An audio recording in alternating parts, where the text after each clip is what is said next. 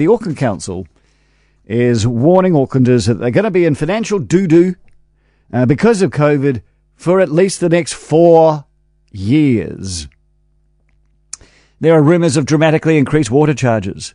There are rumours of dramatically increased rates.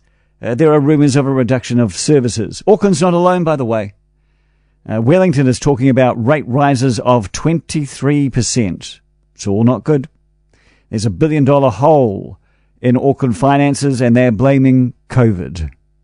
One of the reasons is that 60% of the council's revenue comes from the Auckland airport. Well, that's gone, isn't it? Uh, also, city events like concerts and all sorts of things and people coming into town. Well, that's gone as well. And blame has also gone on to declining dividends from the ports of Auckland.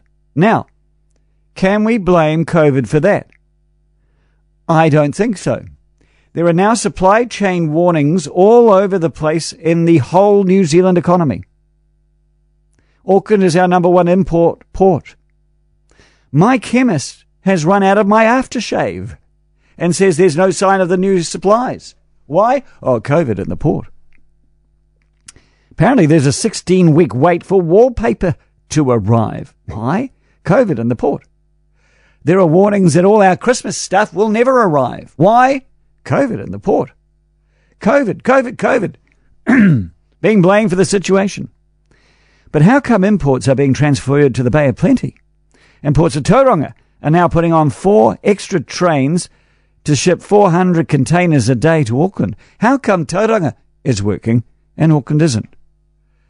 Well, the plain truth of the matter is that Ports of Auckland is operating well below capacity and they cannot blame COVID for this. The port has been undertaking a five year automation project. Three new mega cranes appeared one day a few years ago, raising the number of cranes to eight. But they're not working. Three work during the day, two at night. There are eight cranes on that wharf. They're operating at a third of their operating capacity. Why? The automation's not working. Why? The port is also short of 50 stevedores. Specialized positions that take extensive training. You don't find these skills overnight.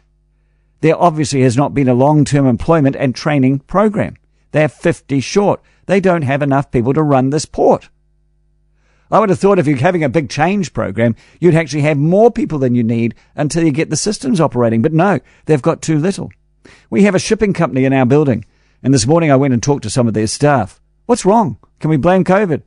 They say no, it's industrial action in Sydney and Ports of Auckland failing at its core business. None can be blamed on COVID. This is a five year plan that has not been implemented proficiently. The chickens have come home to roost, and it's a tragedy that this coincides with a global pandemic and the economic impacts. For years, Ports of Auckland have done whatever they wanted. Meanwhile, demanding Aucklanders cede even more of their harbour because they know best, but it appears that they do not. What we have now is a port company that is helping to ru- ruin Christmas for all of New Zealand, to hobble all of New Zealand's economy, and to raise Aucklanders' rates.